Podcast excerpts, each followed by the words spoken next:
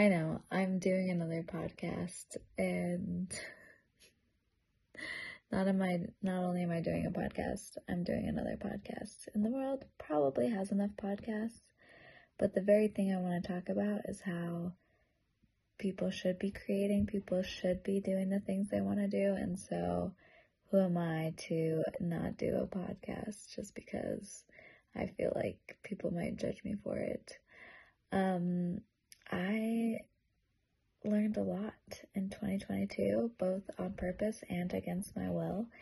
And I've had a lot of conversations with people in business, in branding, and marketing, in love, in life, all kinds of conversations about every aspect of life.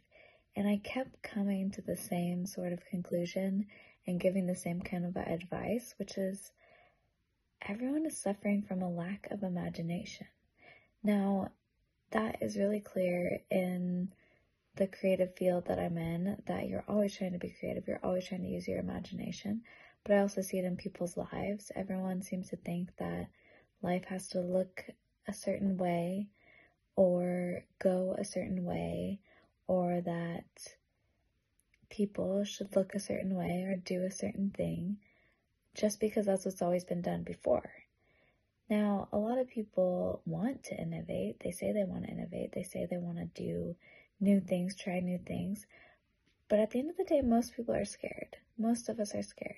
I'm scared. I have spent a lot of time, I've spent a lot of my life being scared of doing things I've never done before. But the thing about the whole thing about doing something you've never done before is you have to. You have to do it. Um, we've been doing things we've never done before since the day we were born. So why do we at some point get scared to do things we haven't done before? It doesn't make sense. But while it doesn't make sense, it's very human and it's very rational. And so those are the kinds of things that I want to talk about. Is how we can use our imagination to imagine a better life, imagine a better business, imagine a better lifestyle, imagine a different family life than we might have wanted. And some of these things we imagine to make our life better, and some of these things we just have to imagine that life can be okay when it's not what we imagined. I feel like I've learned a lot in this last year, 2022. I spent a lot of 2022 recovering from a broken ankle, which included not being able to walk, not being able to drive myself places, needing to rely on people, needing to rely on one leg, and living this life that I could not have imagined before. I learned a lot, and I spent a lot of time with myself. And I think that might be a big part of why I started thinking so much. a dangerous pastime, I know. But I spend a lot of time with myself and a lot of time writing and thinking about creativity and imagination and how it affects us. And I spent a lot of time in my own brain, which has made me realize that not everybody thinks the same way. The more I understand about my brain, the more I realize there's a lot for us to understand our brain about our brains, including that we don't all think the same. And while I don't love every aspect of my brain or the way it works or the way it thinks, I do really appreciate, um, I do really appreciate that I have a pretty decent imagination. And I have worked with brands on their brand voice. And I've had a few people come to me and be like, how do you teach a team? How do you teach a team to be creative? And honestly, I don't know. And I want to figure that out. And so part of this podcast will be me talking through things. Part of it will be me talking to other people who have inspired me with their ability to live outside the box, to find success outside of the box. I think most success is found outside of the box, in fact. And people who have come back from or have like worked through coming to terms with the fact that their life was not what they always imagined.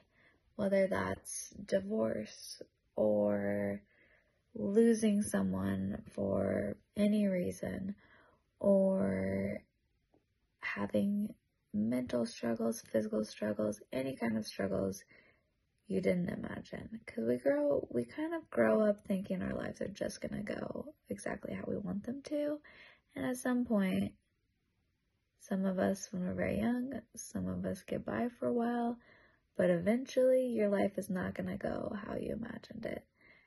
How many times have I said imagine, some version of the word imagine in the last five minutes? I don't know, but take a shot every time. Just kidding.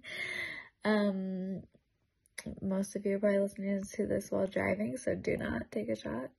If there's any way that I can explain or teach this way of thinking or whatever it is to people, I'm gonna try. So, in theory, this is coming out on January 2nd. It's a new year. Jan- January 2nd is also exactly five years since my divorce was finalized. In the last five years, I have spent a lot of time with myself. um, after imagining that I was not going to be spending time with myself, that much time with myself ever again. And I've worked through a lot of things on myself by myself. First of all, I've learned that you can learn a lot from YouTube. that has helped me with most of my house things. But I just didn't think. I didn't think.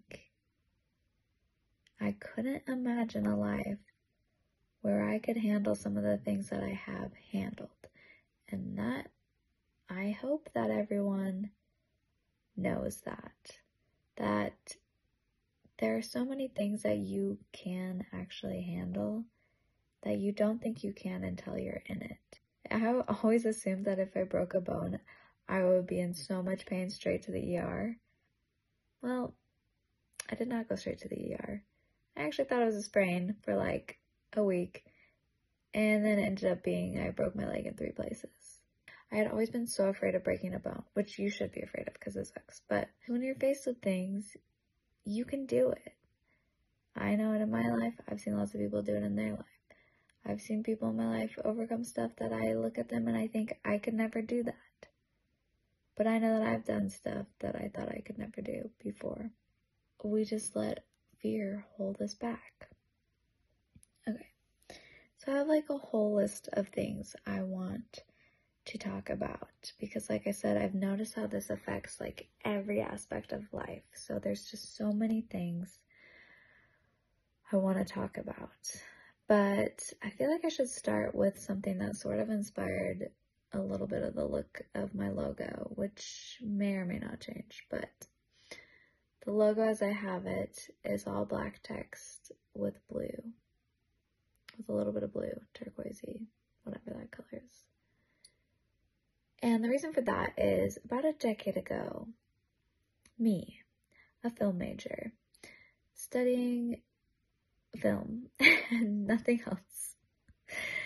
At this point, I've done all my G, like general classes, except I needed to take a, it was like a writing class that could have been a bunch of different things, and one of them was writing for business. And so my cousin told me she really liked this one professor. I was like, I'm doing it. I'm taking this business class. I'm going to learn business and because everything is about business, so that would probably be good to learn, right? Okay, so I'm in this class and they put us in groups and they're like, okay, bring in your resume. Again, it's like intro to business, whatever. Bring in your resume and you're all gonna talk to each other and review each other's resumes. Okay, so group of five. I, you know, I have a pretty basic resume and a sans serif font and it's all black except each of the headings I put in blue, or it might have been red, but now I do it in blue. And we're looking at each other's resumes, and people in my group were being like, oh my gosh, I love that you added color. Again, I made maybe five words in color. I love that you added color. I didn't know you could do that. And my first thought was, wow, I'm clearly a film major in a, bu- a room with a bunch of business majors because I didn't think that you, I never thought that you couldn't do that. And then I thought, what am I doing here? No, just kidding. And then I was like, wait, what? Like, you shouldn't, and you don't need permission to change the color of some text. Now, resumes and how resumes are reviewed is a whole separate conversation. But all that to say is, I think about that now every time I look at my resume and my headings are not in black. I do make the rest of it black because readability is important.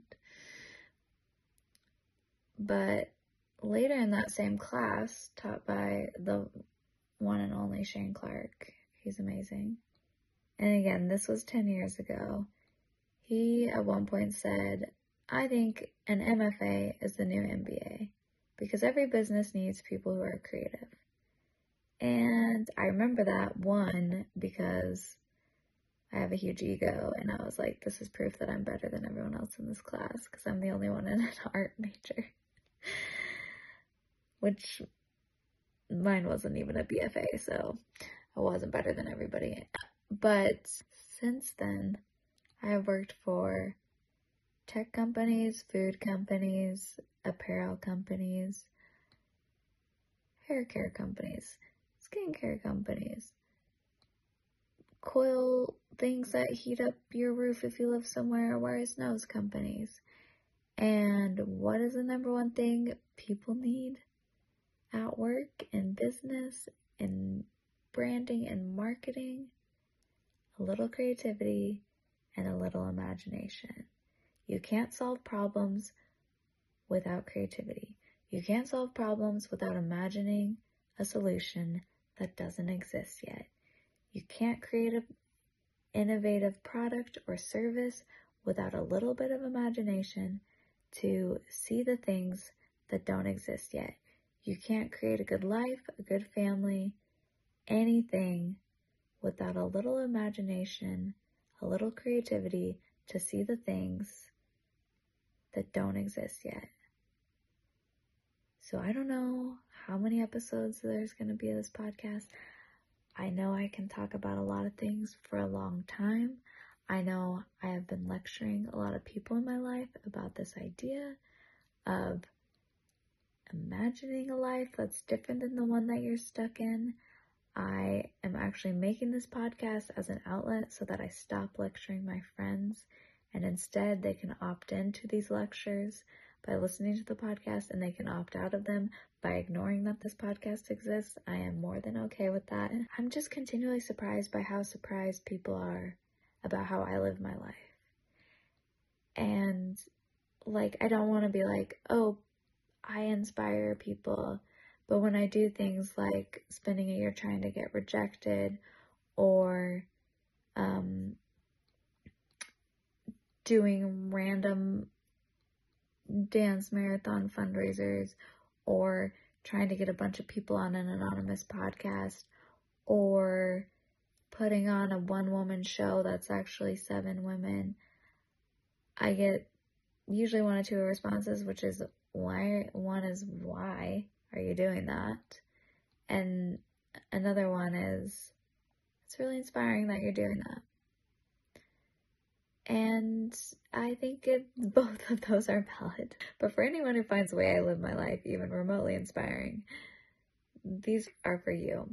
And I'm, and they're also for me because I'm excited to try and figure out how to inspire people to live a life filled with imagination and to shed the restrictions and the confinement of only thinking you can do things you've already done or that you can only live a life that you've seen before.